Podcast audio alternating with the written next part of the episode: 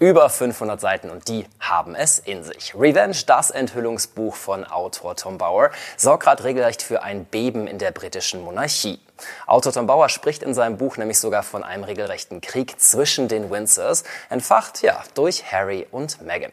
Es gibt wirklich große Enthüllungen in dem Buch, die so ein bisschen das widerspiegeln, was eigentlich wirklich hinter den Palastmauern passiert und vor allem auch so ein bisschen zeigen, warum denn der Palast gerade jetzt so handelt, wie er das tut. Das ist unser Thema heute bei Palastgeflüster und ich freue mich, dass Larissa Jäger, unsere Royals-Expertin von bunte.de, wieder an meiner Seite ist. Schön, dass du da bist. Dankeschön, hallo. Ja, gerade ein großes Thema natürlich in Großbritannien, das Enthüllungsbuch, auf das wir lange gewartet haben. Du hast es durchgelesen und ich muss ja immer sagen, bei Enthüllungsbüchern, die muss man ja manchmal mit ein bisschen Vorsicht genießen. Diesmal ist es tatsächlich anders, weil der Autor Tom Bauer wirklich mit Menschen aus dem engsten Umfeld von Harry und Meghan gesprochen hat.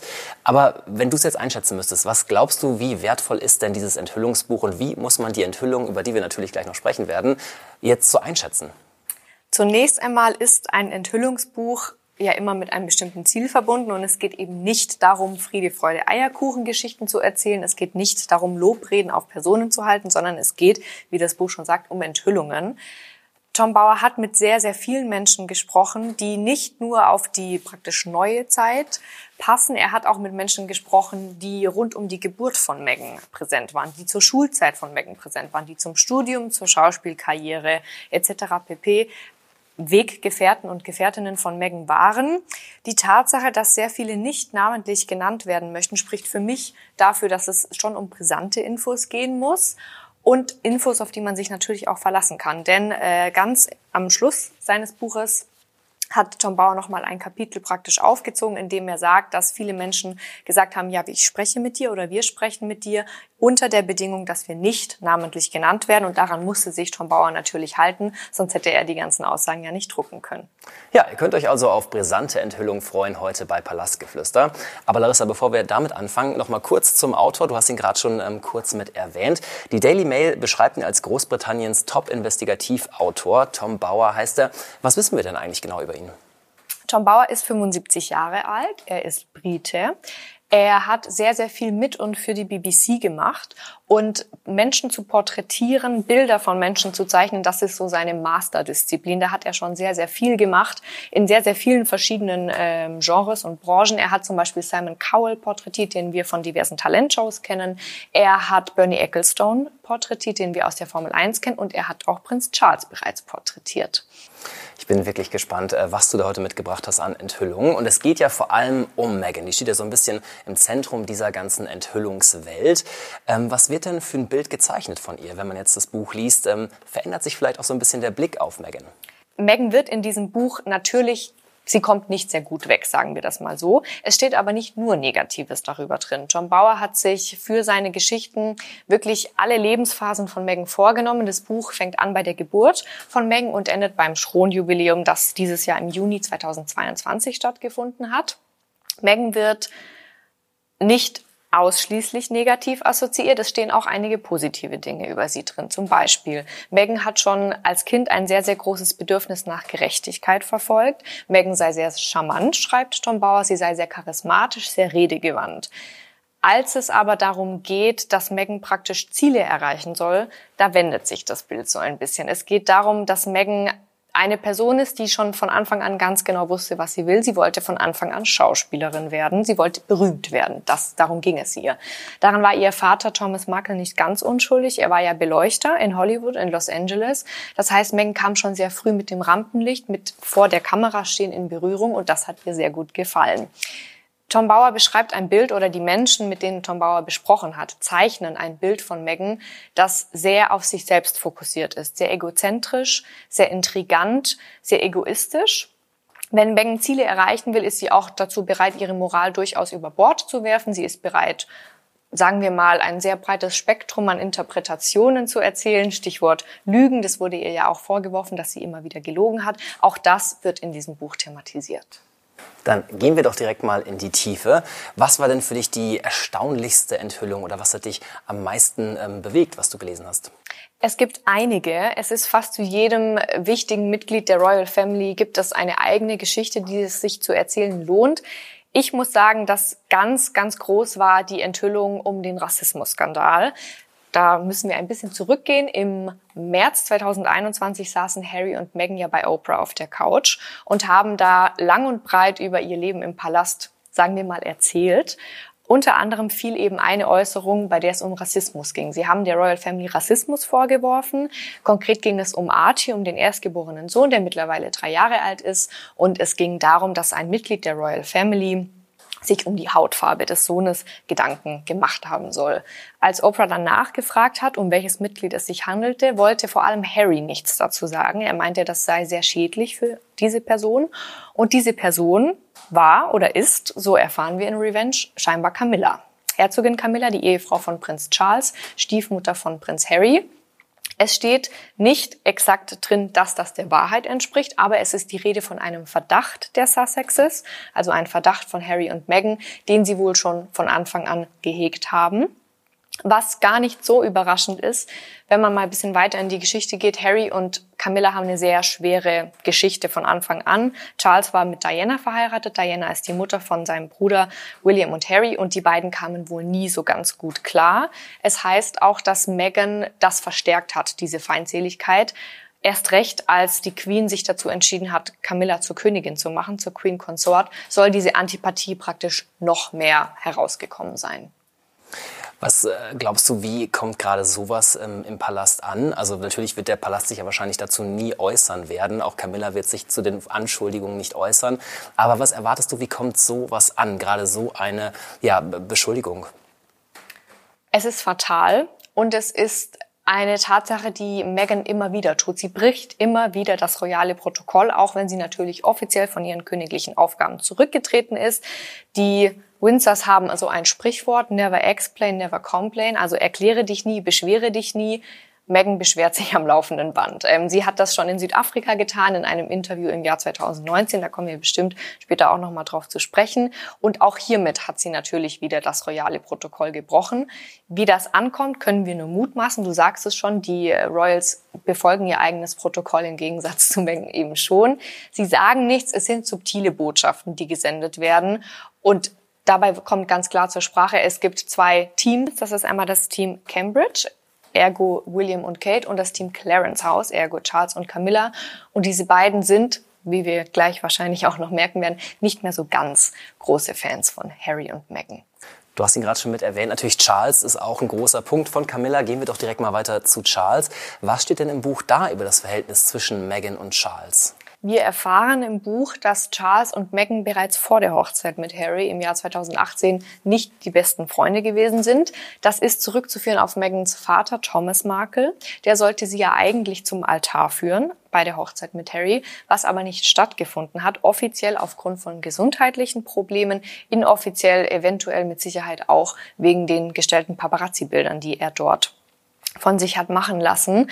Charles hat Meghan wohl explizit darum gebeten, nach Mexiko zu fliegen. Dort lebt Thomas Markle und ihn, Zitat, zu stoppen. Meghan hat sich geweigert, hat gemeint, das kann sie nicht, das wird sie nicht tun.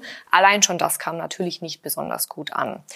Es ging dann weiter, dass praktisch eine neue Lösung gefunden werden musste. Wer führt Megan zum Altar?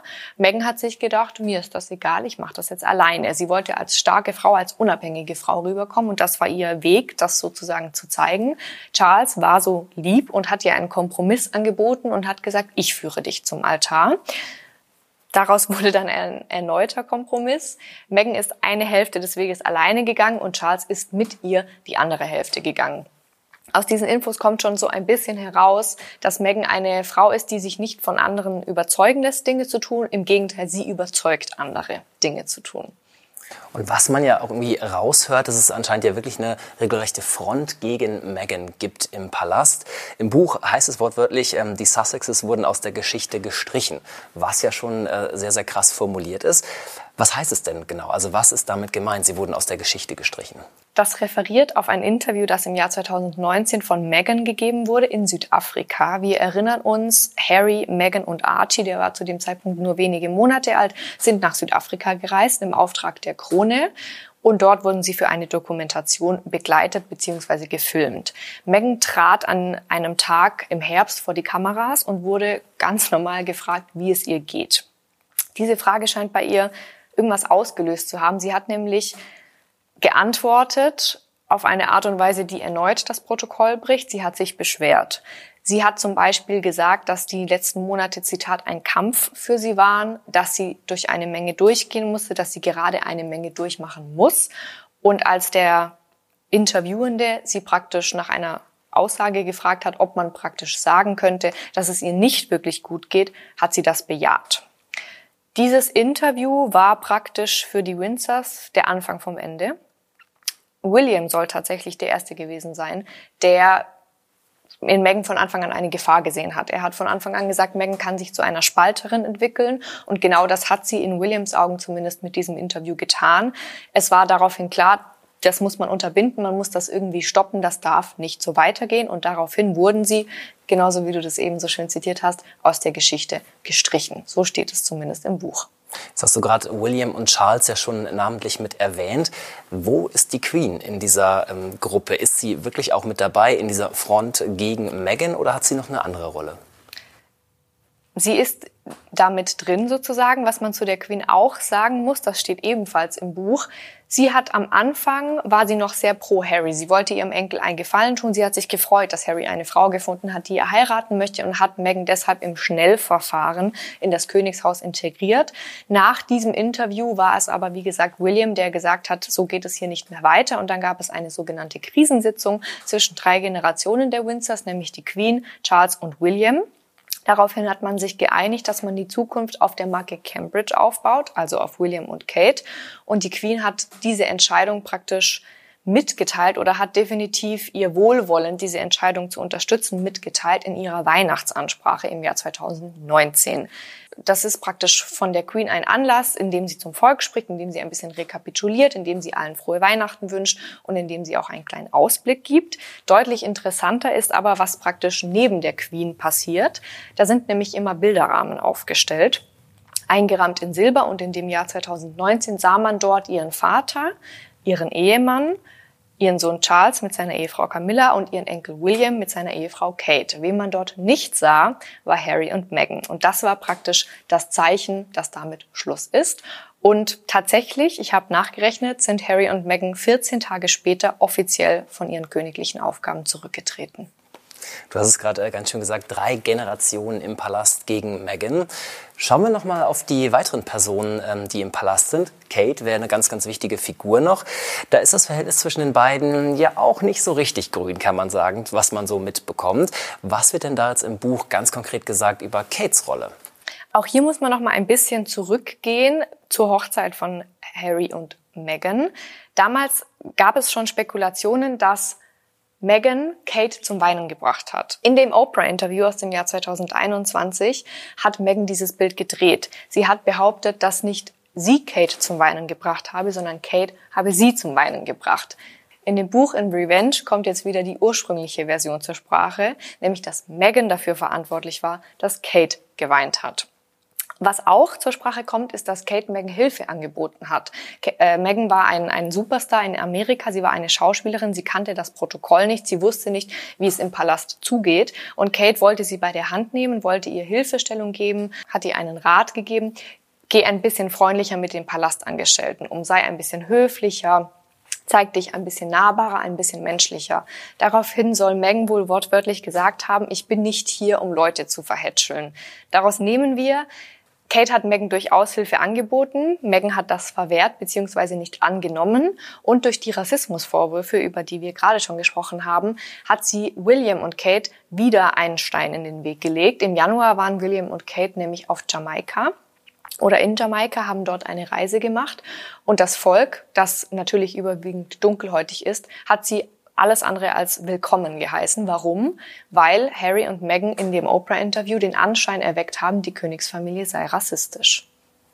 Du hast es gerade schon ein bisschen angedeutet. Ähm, es hat diesen Anschein, dass Meghan die Sachverhalte dann gerne mal ein bisschen umdreht zu ihren Gunsten. Im Buch heißt es ähm, ganz konkret, wird sie bezeichnet als Herzogin der Widersprüche. Es wird das Bild gezeichnet von dieser Herzogin, die dann auch mal, ähm, genau, einfach vielleicht nicht ganz die Wahrheit sagt. Das wollen wir natürlich so nicht stehen lassen. Wir wollen nämlich so ein bisschen auf diese Widersprüche eingehen. Du hast es gerade schon gesagt, äh, anhand von Beispielen, die jetzt widerlegt werden im Buch, dass sie dann doch manchmal nicht so ganz bei der Wahrheit blieb. Aber was heißt denn ganz konkret Herzogin der Widersprüche? um nochmal auf diese angesprochenen Lügen zurückzukommen, Meghan hat ja beispielsweise behauptet, sie wisse nicht besonders viel über die Windsors, sie wisse auch nicht, was der Job beinhaltet. Tom Bauer ist, wie gesagt, sehr weit in ihre Kindheit zurückgereist und da gibt es eine Erzählung, die das ganz klar widerlegt. Meghan hat scheinbar schon damals gerne Prinzessin gespielt. Sie wollte als königliche Hoheit angesprochen werden. Sie wollte, dass andere Kinder sich vor ihr verneigen. Das ist jetzt an sich wahrscheinlich nichts Besonderes. Ich denke, jedes Mädchen hat das vielleicht mal gemacht. Meghan allerdings war wirklich regelrecht fasziniert von den Royals schon damals. Sie soll nämlich mehrere Tapes von Diana besessen haben, unter anderem von der Hochzeit mit Charles und auch andere Auftritte Geschichte von Diana. Sie identifiziert sich ja auch sehr stark mit Diana, auch das erfahren wir im Buch. Und das widerlegt natürlich ganz klar, dass Meghan nicht wusste, was die Royals tun. Ebenso gibt es ein Foto von ihr im Alter von, ich glaube, ungefähr 15 Jahren, wie sie vor dem Buckingham Palace posiert. Ich kann mir schwer vorstellen, dass sie nicht wusste, vor welchem Gebäude sich, sie sich gerade platziert hat. Das ist das eine. Und um auf die Widersprüche einzugehen, man findet eben immer wieder Gegensätze, die wie eine Art Doppelmoral gedeutet werden können. Einerseits möchte sie wie Diana sein, sie möchte sich um die Armen, um die Kranken, um die Schwachen kümmern. Andererseits verprasst sie unfassbar viel Geld. Allein ihre Babyschauer im Jahr 2019 hat über 300.000 Euro gekostet. Das ist das eine. Ein anderes Beispiel ist, dass sie sich vor Kameras stellt und mit Tränen kämpft und eben wirklich wortwörtlich sagt, dass es ihr nicht gut geht. Sobald die Kameras aber aus sind, sagt sie über genau solche Momente Sätze wie, wir werden die Welt verändern. Sie möchte auch als Herzogin Karriere machen. Es war ja wirklich regelrecht ein Ziel, berühmt zu werden von ihr. Ich habe es vorher schon gesagt. Das wurde sie natürlich als ähm, amerikanische Prinzessin sozusagen.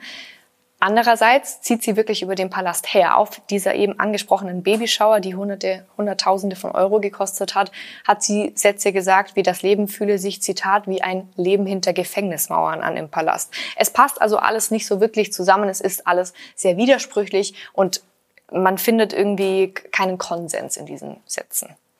Jetzt haben wir natürlich viel über Megan gesprochen, aber was natürlich auch noch spannend ist, die bessere Hälfte. Harry nämlich, äh, der ist natürlich auch Teil des Buches. Welches Bild wird denn da beim Lesen ähm, suggeriert? Bevor ich deine Frage beantworte, ist es mir noch wichtig zu sagen, dass Harry natürlich selbst auch kein Engel ist und nie gewesen ist. Er hat große Schwierigkeiten gehabt, sich in seine Rolle als praktisch Zweitgeborener einzufinden. Wir sehen das zum Beispiel auch in Dänemark bei Prinz Joachim. Wir sehen das in Schweden bei Prinzessin Madeleine. Wir sehen es eben auch bei Prinz Harry. Viele Eskapaden, viele Paparazzi-Fotos mit Alkoholkonsum etc. pp. Wir erinnern uns an viele Skandale zurück. Es überrascht nicht allzu sehr, dass er sich eine Rebellin sucht, die er praktisch liebt und die er heiraten möchte. Was in Revenge ganz klar zur Sprache kommt, ist die Meinung der Personen, mit denen der Autor gesprochen hat. Und die zeichnet ein Bild von Harry als ein Mensch, der unfassbar verliebt ist in Megan, der ihr vielleicht an manchen Stellen auch tatsächlich hörig ist und der sich sehr stark von ihr beeinflussen lässt. Megan hat zum Beispiel ganze Arbeit geleistet, darin Harry zu überzeugen, dass alle gegen sie sind im Palast und Harry hat ihr das geglaubt.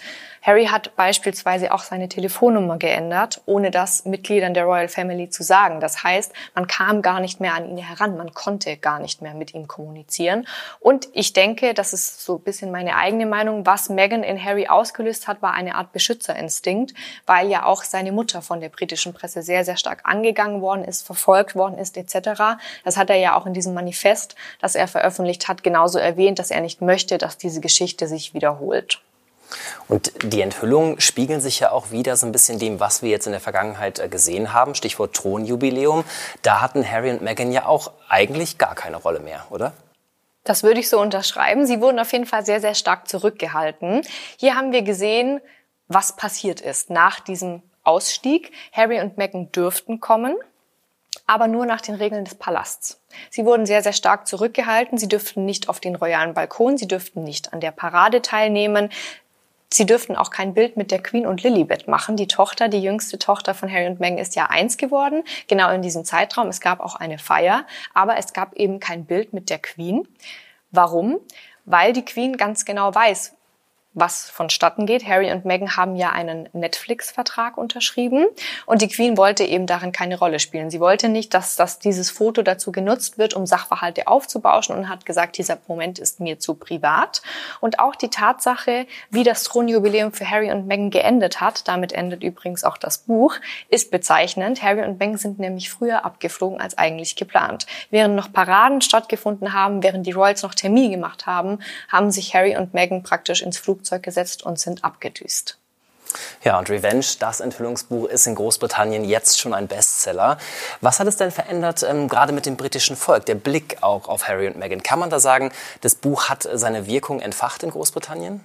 Ich würde sagen, dass man mit Harry, ich würde es ein bisschen differenziert betrachten, mit Harry sympathisiert man durchaus noch, weil man mit Harry auch groß geworden ist. Die ganze Welt hat dabei zugesehen, wie er seine Mutter zu Grabe tragen musste. Das sind natürlich Szenen, die nach wie vor für Verständnis sorgen. Ein bisschen anders sieht es in meinen Augen mit Meghan aus. Zum Thronjubiläum war ich auch in London und habe dort mit vielen Briten gesprochen. Da sind eigentlich immer dieselben Sätze gefallen. Meghan gehört nicht mehr zur Royal Family. Sie hat sich entschieden, kein Teil mehr davon zu sein. Deshalb hat sie hier auch nichts zu suchen. Deshalb kommt sie nicht zum Thronjubiläum. Sie kam natürlich, aber deshalb soll sie nicht kommen. Und die Meinung war immer dieselbe. Meghan soll zu Hause, also in Amerika bleiben. Gehen wir doch zum Abschluss noch mal einen kleinen Ausblick auf die Zukunft, was da noch kommen mag, also vor allem die Zukunft von Harry und Meghan. Was sagt der Autor dazu? Gibt es vielleicht auch die Chance, dass die beiden noch mal zurückschlagen, dass sie das ja können? Wissen wir seit Oprah, dass sie sehr viel Macht auch haben, gerade in der medialen Welt und sehr viel wissen, was für einen Impact sie eigentlich haben. Glaubst du, sie schlagen noch mal zurück und was sagt der Autor dazu? Ich könnte es mir vorstellen. Der Autor sagt, spricht zwei Punkte an. Der erste Punkt ist eine Karriere in der Politik von Meghan. Er sagt über sie, dass Geld ihr ständiger Ansporn ist. Sie versucht natürlich auch Geld aus der Zeit im Palast zu schlagen. Ich habe die Netflix-Doku ja gerade schon angesprochen. Da sie sehr redegewandt ist, da sie sehr charmant sein kann, sehr überzeugend sein kann, meinte Tom Bauer, dass er sich sehr gut vorstellen kann, dass sie in die Politik geht. Das hat sie ja auch mehrfach schon angekündigt, dass sie sich da sehr engagiert zum Thema Feminismus etc. Und das Zweite ist, dass die Royal Family vor einem weiteren Buch zittern muss, nämlich vor den Memoiren von Prinz Harry. Er schreibt praktisch sein Leben auf. Damit rechnen wir gegen Ende des Jahres, Herbst, Winter. Und das bleibt natürlich spannend, was wir da lesen werden. Ja, also, dem bleibt gar nichts mehr hinzuzufügen. Wir bleiben wirklich dran an der Sache, freuen uns natürlich auch auf Harrys äh, Sichtweise in seiner Autobiografie. Revenge, das Enthüllungsbuch von Tom Bauer, war heute unser Thema bei Palastgeflüster. Larissa, vielen, vielen Dank, dass du es gelesen hast und vielen Dank für deine Einschätzung. Und ich freue mich auf die nächste Folge mit dir. Also, macht's gut, bis bald.